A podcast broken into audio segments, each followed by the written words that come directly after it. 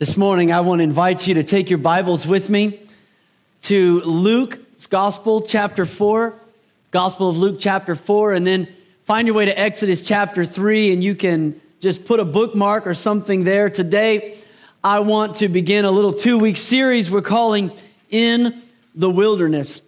We decided to leave some of our set up from Vacation Bible School this last week. It seemed fitting that, uh, that we would just appreciate this little OS, oasis in the wasteland.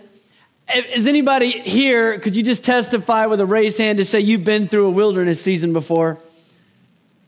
Let me just say, in, in case you're not sure, uh, if you've ever been in a situation in your life where, where you asked God a question like this, you said, God, I know you're good, but how can any good come out of me being in the situation I'm in right now? If you ever prayed a prayer like that, then you could have raised your hand and said, Yes, I've been in a wilderness. If you've ever been in one of those situations where what you're facing just doesn't make sense, it just doesn't add up. Can I tell you today that the wilderness is, is not a place that, that people uh, pursue? It's a place that people always run from. Nobody's rushing in, everybody's rushing out. It's an unpleasant place to be. If you're in a wilderness season in your life, there's nothing appealing about it. When I picture the wilderness, I think about the, the illustration that you see behind me. Place that is uh, not full of much life, a place that there's death, a place that, that smells, a place that you don't want to stay for too long. You look for the exit to get out. When, you, when you're in the wilderness, all of the familiar landmarks are not present. So, so you don't see the familiar signposts, those things that you use to gauge your life, to gauge your decisions. When you're going through a wilderness, you wonder. You wonder because there's not clarity and familiarity. There's a sense of disconnect and discontent when you're in the wilderness.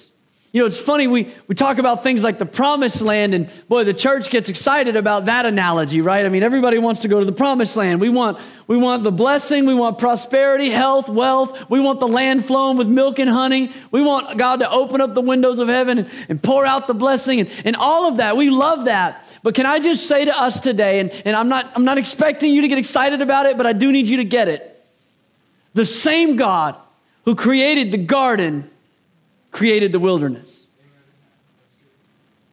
Can I go a little farther and say to us today that the same God who put Adam and Eve in the garden puts us in the wilderness? The reality is, whether we like it or not, you live long enough, you're going to discover that, that the wilderness is a reality and that it's something we go through. It's something we're going to face in our lives. You will have times of trials, you will have pressure. You will have difficult situations that are going to test your faith and, and going to challenge your convictions and cause you to maybe even want to reevaluate your belief system. Those things are going to happen. But here's the good news God's grace is available to us even in the wilderness. Somebody needs to hear that today. That the grace of God is, is available to you in the wilderness. See, we spent all this last week teaching the kids at Vacation Bible School how God used Moses to lead the people out of the wilderness. And that's good news. And praise God that he can do that. But, but I feel a burden today to tell you that God is also capable of leading you into the wilderness. And whether you're in a wilderness season right now or you've just come through one, it is a reality for all of us. And so we ought to try to get as much out of the experience as we can. You ever taken a, a, a test in life and you just thought, God, teach me everything I need to know because I don't want to retake, right? like, don't want to do that again. Like, whatever it is you were trying to teach me, just help me to get it because I do not want to retake. Let's get all we can out of what God wants to do in the wilderness of our lives. There's several things that, that I want to share with you, and the first one is this the wilderness is a place where we are sent by God.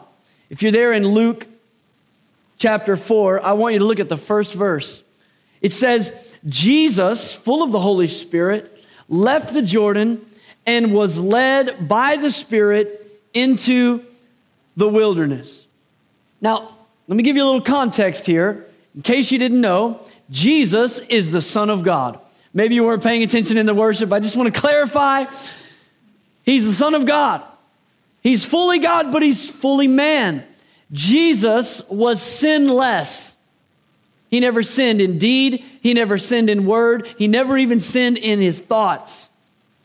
So you've got Jesus, perfect, and now he's been baptized in water. Now, when we get baptized in water, we're baptized for, for our sins. We die to sin. Well, Jesus was perfect, so he didn't have to die to sin. But what he did die to in that moment was his own will. His water baptism was an outward sign to say, I'm dying to my own desires. I'm fully committed to do the will of the Lord. He's beginning his ministry. So you got Jesus, perfect, now fully consecrated and devoted to do the will of God. And when he comes up out of the water, the Bible says the Holy Spirit descends on him in the form of the dove. Jesus, perfect, fully committed to the will of God, full of the Holy Spirit. How many of you know that if there was ever a person that's ready to go into the ministry, he's right here in Luke 4, verse 1?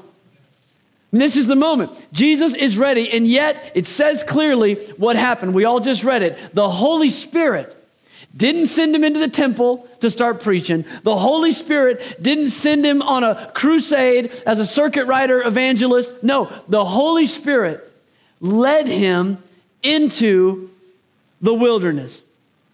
Now, just that alone ought to encourage us for a couple reasons.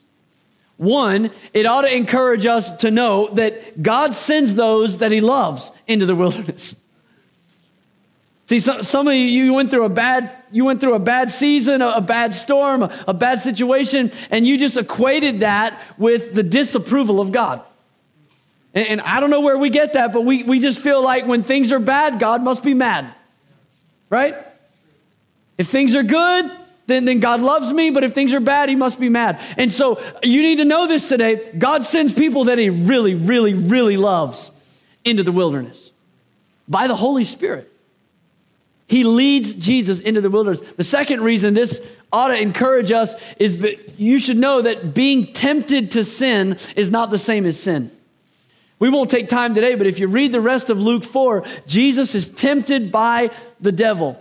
Three different times, specifically, the devil comes and tempts Jesus, and yet the Bible says Jesus was tempted at all points that are common to man, yet without sin. See, there, there's some of us, we, we get ourselves under this weight of condemnation from, for things that, that we've been tempted to do, thoughts that we were enticed to entertain, places we thought about going. And, and temptation is not sin. And the devil just wants to, to beat us up over any and everything that he can condemn us for. And I just want to say to you today that temptation is not the same as sin because Jesus was sinless, and in this text, he is tempted in every way. But look at verse 14 with me. It says this Jesus returned to Galilee in the power of the Spirit, and news about him spread throughout the whole countryside. I love this verse. Jesus goes into the wilderness by the Spirit of God. He, he's fasting for 40 days. He's hungry, he's tired, he's weary, and he's being attacked by the devil. He's facing temptations. And by the way, they wouldn't have been called temptations if they weren't actually tempting. So the devil is, is targeting the areas of Jesus' life that he feels like he's most susceptible to give in and to compromise the plan of God. And the first one is, is food because Jesus is fasting. And so he challenges him to turn the stone into bread. And it's really not about the food, it's about using the power that God's given him to serve himself instead of serve others. Because Jesus said, I, I came to seek and to save the lost. And the devil said, if I can just get him to serve himself one time, I can make a habit out of it. He's done that with a lot of people. The Bible says that Jesus was in the wilderness for 40 days and then he comes out and here's the good news you can come out of the wilderness with more power than what you had when you came in. That's good news. You can come out of a wilderness and you can have more power in your life than what you had when you went in. See, the wilderness is, is a place that, that, that we're tempted for sure, but it's also a place where, where our faith is tried, and it's a place where we find our footing, we find our foundation. See, the, the Bible says that Jesus was tempted in that place, but I love the way that Mark tells it. You don't have to turn there, but just look at this verse with me on the screen. Mark chapter 1, talking about the time when Jesus is in the wilderness, verse 13, it says this And he was in the wilderness 40 days, being tempted by Satan. Now, this next verse is the one that it just jumped off the page to me this week. It says, He was with the wild animals, and angels attended him. Now, I don't know if that did anything for you when I read it, but when I read it this week, something just kind of clicked that I had never thought of before. Listen, God can care for you even in your wilderness. And when I read this verse, he was, Jesus was with the wild animals and angels attended him. The Holy Spirit just gave me this thought. He said, Aaron, your angels are not intimidated by your animals. I thought, well, praise God. I ought to tell somebody that. I chose you. You're welcome. Your angels are not intimidated by your animals. Here's Jesus. He's not just out in the wilderness uh, dealing with spiritual or demonic forces. There are wild animals, literal wild animals around him, and yet the Bible says his angels attended to him. You know what the Bible says in Psalm 91:11? It says that God has given his angels charge over you. He's given them an assignment to watch over and to protect you and to guard you in all of your ways. That's a pretty inclusive statement. The angels of the Lord are guarding all of your ways right now. They're not worried about the wild animals. They're not worried about the attacks that are coming against you or the circumstances that you're facing. The reality is that, yes, God sends us into the wilderness sometimes, but it's in the wilderness where we find our foundation. We find our opportunity to, to build on something that is in moving. See, it was, it was in the wilderness that Jesus said three times to the devil, It is written. Every time the devil tempted him. And the devil's temptation usually, usually has a, a shred of truth in it. And so he would come and he would say, Didn't God say? And then he would just kind of misquote an Old Testament verse. And every time Jesus would respond and say, It is written. It is written. It is written. And over and over again, Jesus just began to, to affirm that foundation and the authority of the Word of God in his life. The second thing you need to know is this not only does a wilderness a place that God sends us, but the wilderness is a place where we're shaped. We're shaped in the wilderness.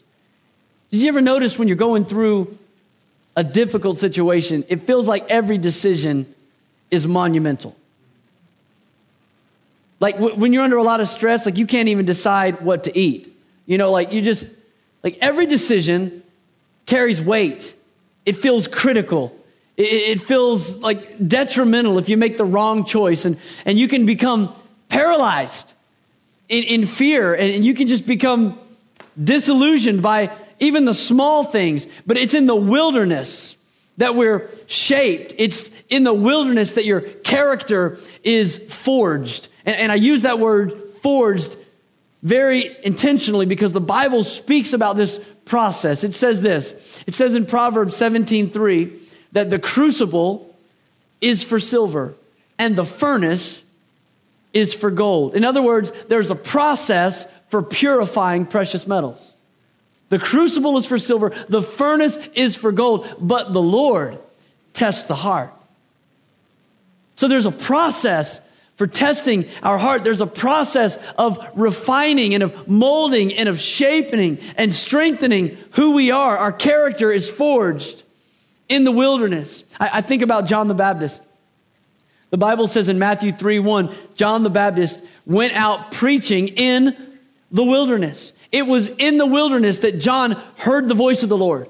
It was in the wilderness that, that John became the mouthpiece. He really became the fulfillment of the Old Testament prophecy of one calling out in the wilderness, prepare the way of the Lord.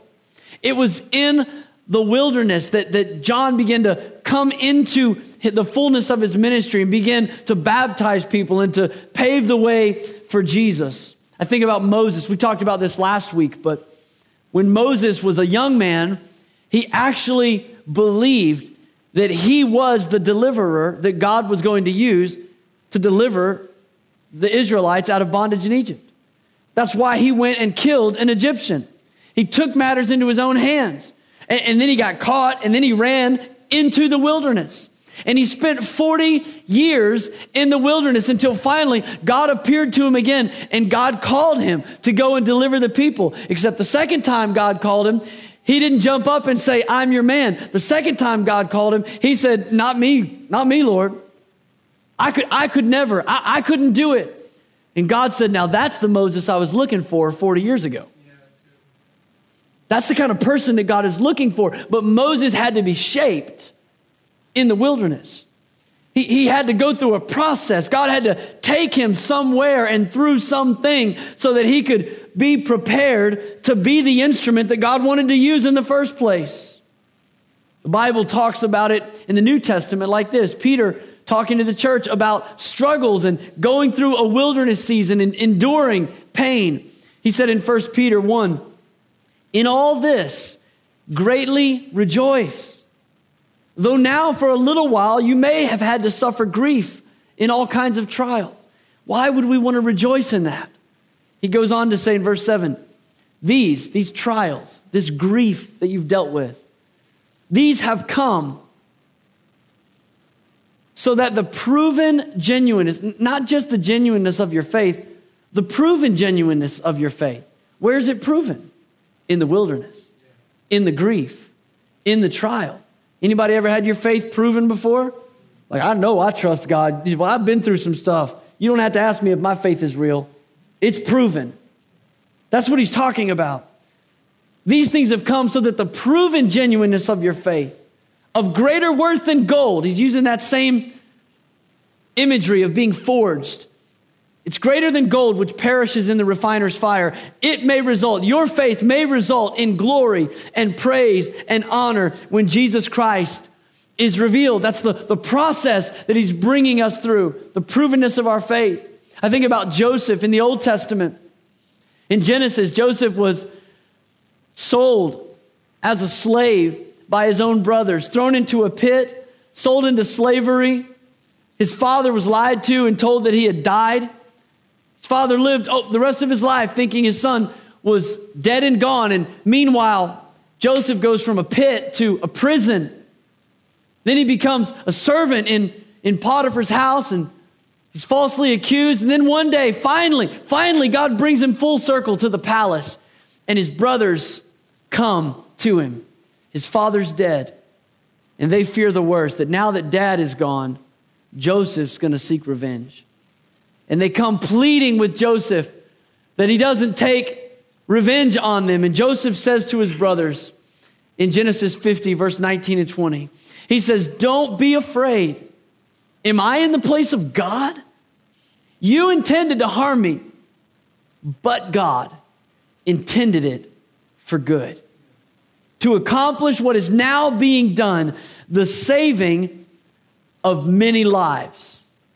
So God brought him through his own wilderness, through the pit, through Potiphar's house, through the prison, through the palace, all along the way. God's redeeming the betrayal, the slander, the loneliness, and even the promotion of Joseph. He's redeeming all of that. Why? For good. So that he can bring good for Joseph and glory to God. Listen, here's what you need to know about the wilderness God never intended your wilderness experience to shatter you. He intended it to shape you. God wants to shape you. Don't, don't waste the wilderness. God's trying to, to refine some things and prepare you for some things in the midst of it. We've all heard the expression before don't judge a book by its cover. Well, I'd like to say today don't judge a blessing by its cover. Because I think we're too quick to call some things blessings and other blessings curses. You ever been through something before where you, you, you, you just, you would curse the event and never, never wish it on anybody until it was all said and done. And then you look back in hindsight and you go, wow, God was really working. Wow, God really used that. God, wow, I, I wouldn't have, I would have never written the story that way, but God used those circumstances to bring me into this season of blessing. I never would have been here if I hadn't gone there. Don't judge a blessing by its cover because God wants to use even the wilderness to shape you. I've shared the story of Corrie ten Boom before, but it's worth repeating. I want to give you just a little bit of her story. If you don't know who she is, Corey and her family hid they were Jews, and they hid during the Nazi invasion of the Netherlands. When a Nazi spy discovered the secret room that her family was hidden in, the entire family was arrested. And Corrie was taken to a women's concentration camp at Ravensbrück. The reason we know her name is not because she survived the ordeal. Several people survived the brutal mistreatment, the inhumane conditions. The reason that we are familiar with the name Corrie ten Boom is because she did more than survive. Because she didn't let her wilderness shatter her, but she did let it shape her. After she was released, over the next several years, decades, she traveled all around the world telling her story, talking about uh, what happened in her life and, and what God has done. And, and while she would go and speak to audiences all over the world, oftentimes she would be looking down while she spoke. But she wasn't looking down at, at notes, she would be looking down at a needlepoint that she was stitching while she talked. And, and she would, at some point towards the end of her message, she would show people the back of that needlepoint that just looked like a jumbled mess. And she would say, This is the way that we see the circumstances that we go through. It doesn't make sense to us, but there is coming a day where God's going to turn the canvas over and we're going to see the beauty of the story that He's weaving together for His glory. And it's in the wilderness that that were shaped. And sometimes it, it just looks like a jumbled mess. Sometimes it doesn't make any sense to us at all. But I want to promise you, God is weaving a story for His glory. The provenness of your faith is going to be a demonstration of God's goodness in your life. Amen. Amen. I think that is worth clapping over.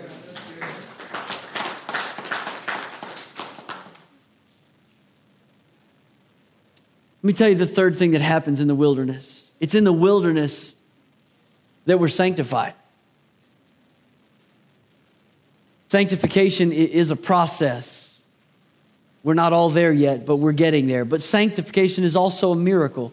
It's something that happens in a moment. Spiritually, the moment we accept Christ, the Bible says it's as if we had never sinned. So while we're still working out our salvation from God's vantage point, the blood of Jesus covers our sins, and we're, we're pure. We're holy. And there's a picture in the Old Testament of, of what this looks like in Leviticus chapter 16. The Bible communicates how our sins were dealt with in the wilderness. Leviticus 16 says that when the high priest has gone in and made atonement for all the sins of the people, that he was supposed to take a goat, a live goat. He's supposed to put his hands on the head of the goat. And then the high priest confesses the sins and the rebellion and the iniquity of all the people. And so the, the high priest has his hands on the head of this goat and he confesses all the sins of all the Israelites and all they've done. And then he's supposed to do something very important. Someone is chosen to take the goat and to lead it outside the city into the wilderness and to release it. You know what they called that? The scapegoat. That's where we get that term. The scapegoat is the one that takes the fall. The scapegoat is the one that carries everybody else's sin, everybody else's rebellion, everybody else's mistake. He's the fall guy. The scapegoat would take the sins of the people of God on his head and would be sent out into the wilderness. Can I tell you that's why Jesus couldn't die in Jerusalem? That's why the Bible says that Jesus took the crossbeam upon his own shoulder. He bore the sins of the world on his own head and he carried it outside the gates of the city and into the wilderness onto a place called Golgotha where he was our scapegoat. Jesus died for us. Why? Because sin is dealt with in the wilderness. Let me tell you the fourth thing that happens in the wilderness it's a place where we're strengthened. I, know when you're there, you feel weak. I know when you're there, you feel lost. When you're in the wilderness moment, strength may be the last thing you feel, but I want to promise you it's in the wilderness that God is building strength. And, and I mentioned it earlier, but I just got to mention it again. I love verse 14 in Luke 4 that after 40 days without food, after 40 days of being tormented by the devil, the Bible says Jesus came out of the wilderness in the power of the Holy Spirit. And the same can be true for you. You can come out of the wilderness with more strength than you had when you went in. I, I think about David. In 1 Samuel 17, the Bible says that, that David's older brothers, all of them were off to war. And he was out in the wilderness tending his father's sheep, but, but his father Jesse sent David with, with some supplies and a message to go and to visit his brothers. And the Bible says in 1 Samuel 17 that David goes to the battle lines and he, and he sees what's happening. And, and for 40 days now, Goliath has been taunting the armies of Israel. For 40 days, he's been, he's been taunting the God of heaven. And so David walks up on this scene and it doesn't make any sense to him at all. He wants what is going on here? He starts asking questions. And the Bible says in 1 Samuel 17, one of his brothers, Eliab, in verse 28, it says, Eliab, David's oldest brother, heard him speaking with the other men, and he burned with anger, and he asked him, Why have you come down here? And now listen to the, the condescension in this statement. Eliab says, And whom did you leave those few sheep with in the wilderness? In other words, he was saying, David, you're insignificant. Your job is insignificant.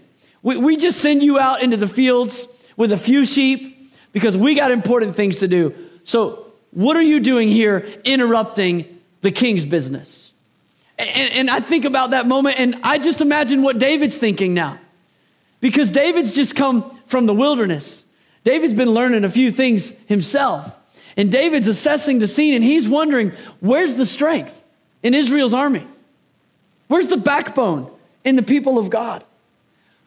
Why have you listened to this man mock God for 40 days? Who's going to rise up and defeat this giant? Because I'm going to tell you, in the wilderness, you get strength. See, in the wilderness, you get a revelation of how God wants to unfold his plan and purpose for your life. And down in verse 37 of that chapter, David begins to explain to people what God has been showing him. He said, Look, when I came against the paw of the lion, God rescued me. When I came against the paw of the bear, the Lord rescued me, and He's going to rescue me from this Philistine the same way He did from them. David got to a place where he understood look, the battle is the Lord's. If we're the people of God, the Lord is a warrior. The Lord is his name, Exodus 15 says. And David said, Where's your courage? Because strength is found in the wilderness. Now, they might have been on the front lines, but the tent flaps were closed. They were intimidated, they were living in fear. David came out of a wilderness experience with strength, and the Bible goes on to tell us that it wouldn't be the last time he was in the wilderness. David ran for his life from King Saul, who wanted to murder him. And the Bible says he went off and he hid in a cave, and some men began to come and congregate around David. People who were distraught and discontent, people who were in debt. They gathered around David and, and, they found a man worth following. They found a man who had been through some things. They found a man who had strength, and, and they became the mighty men of David that God would use to, to conquer nations these men, they didn't just follow David, they were willing to give their life for David. And, and, the reason is because they recognized in David a person who knows that his angels aren't intimidated by his animals. They found in David a guy who had found strength in the wilderness. They said, Now that's a guy I can follow. That's a person whose faith is proven. And they rallied behind him. Sometimes we're sent into the wilderness. We're shaped in the wilderness. We're sanctified in the wilderness and we're strengthened. in the wilderness. But there's one more thing I, I want to tell you today. It's in the wilderness that God shows up. See, some people have this, this false perception that if I can just if I can just find my way back, if I can just get clarity, if I can just get out of the mess that I'm in, th- then then things will be okay. Then I'll find my way with God. Then I'll get direction and then I'll, I'll get my life back on track. But I want to tell you, God shows up in the wilderness. Last week, we talked about how Moses' story began and how God saved his life so that he could deliver the nation. I, I want to go back to Exodus 3. Some of you have already marked the place. I want us to look at the moment where God spoke to Moses again. It says in Exodus 3, verse 1 Now Moses was tending the flock of Jethro, his father in law, the priest of Midian. And he, he led the flock to the far side of the wilderness and came to Horeb, the mountain of God. There, the angel of the Lord appeared to him in flames of fire from within a bush. Moses saw that though the bush was on fire, it did not burn up. So Moses thought, I'll go over and see this strange sight, why the bush does not burn up. Let me just tell you, one of the things I love about this is that it emphasizes in the first verse that Moses wasn't just in the wilderness, he was on the far side of the wilderness. And can I just say to us today, you are not too far in your wilderness that you can't hear the voice of God. It's been 40 years.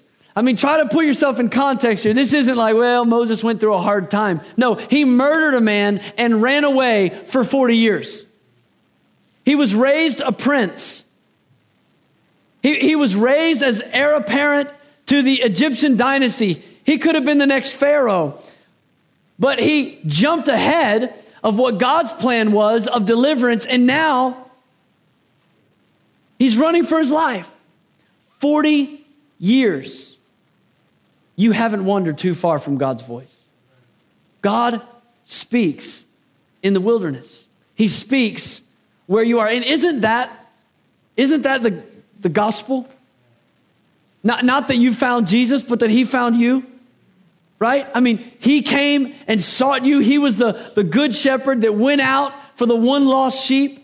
As David said, he picked me up out of the miry pit. He set my foot on a firm foundation. It's him who comes and rescues us. And Moses is on the backside, the far side of the wilderness, and all of a sudden, he sees something he's never seen before. Now, I read something that just it just spoke so powerfully to me when I read this. I have to share it with you. The, the Hebrew word that says Moses saw the burning bush, the Hebrew word is re'ah, and it means to perceive. We get a little bit of a different nuance in the Greek, which is horeo, and it means revelation.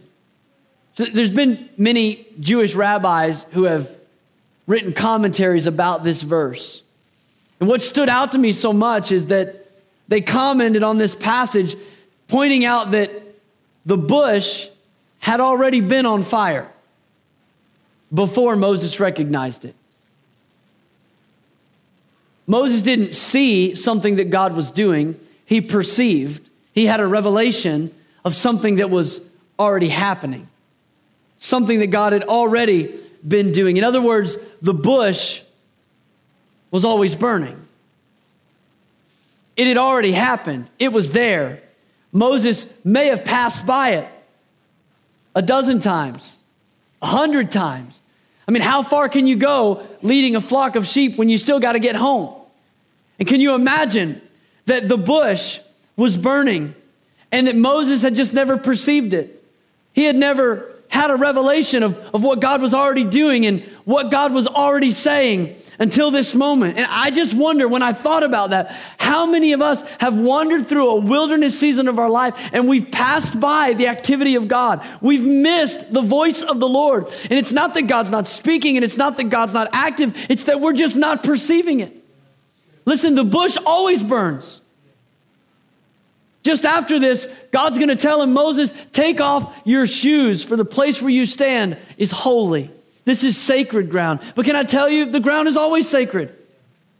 See, we come in sometimes, uh, even into a worship service like this, and, and we pray and we ask, Oh, I hope God, I hope God moves. He's always moving. Boy, I hope, I hope the Spirit shows up. He's here. The bush always burns, the ground is always sacred. And yet we can wander through our wilderness season, wondering if we're ever going to see God, if He's ever going to use us again, if we missed our moment, if our chances pass and we don't see the activity of the Holy Spirit. Hear me today God shows up in the wilderness. He shows up in the wilderness. Theological ethicist Richard Niebuhr said this The greatest Christian revolution comes not by the discovery of something that was not known before. The greatest Christian revolutions happen when somebody takes radically to something that was already there. That's what I think is happening right here in this text. The bush always burns, the ground is always sacred. But it says very clearly in verse 4 when the Lord saw that he had gone over to look. In other words, God saw that for the first time Moses saw. Notice, God's not speaking to Moses until Moses goes over to see. Maybe he had left him out there another 40 years. I don't know. But I want you to notice the, the order of the events because we do the very opposite. We say, God, if you'll move, God, if you'll speak, Oh, I'll listen. I'll respond. Oh, God, if you would do this, then I'll do that. God, if you would just reveal this, then I'll step out, right? And God's just going to let you keep on wondering. He, he is already moving. The ground is sacred. The bush is burning. God's waiting for somebody to actually get up, go over, and see what God is saying and see what God is doing and respond in faith to where God wants you to go. And it's the moment that Moses moves towards the fire that he hears the voice of the Lord. It's the moment he moves towards the presence of God, which is always typified with fire. It's the moment that he draws near to God. Isn't that what the word says? You draw near to me, the Lord says, I will draw near to you. That's what God's saying to Moses. That's what God is saying to us today. But in the wilderness, we get tunnel vision. And we can't see the activity of the Lord. Reality is, God's probably doing 10,000 things for you right now. You might be aware of three of them, right? I mean, come on, let's just think of all the things that God has his hand on in your life right now. Things that didn't even, we didn't even consider in our praise this morning. He's got it. But in the wilderness, we get tunnel vision and we walk right past the activity of the Holy Spirit of God. Today, I, I don't want to miss it. I don't want you to miss it. I've, I've been praying this week that, that God would just let this word come alive to each of us. And, and here's the sense that I have that, that the bush is burning and the ground is sacred. And, and that God wants us today to just do what Moses did go over and see. Just draw near. Just draw near to God and see, He'll draw near to you.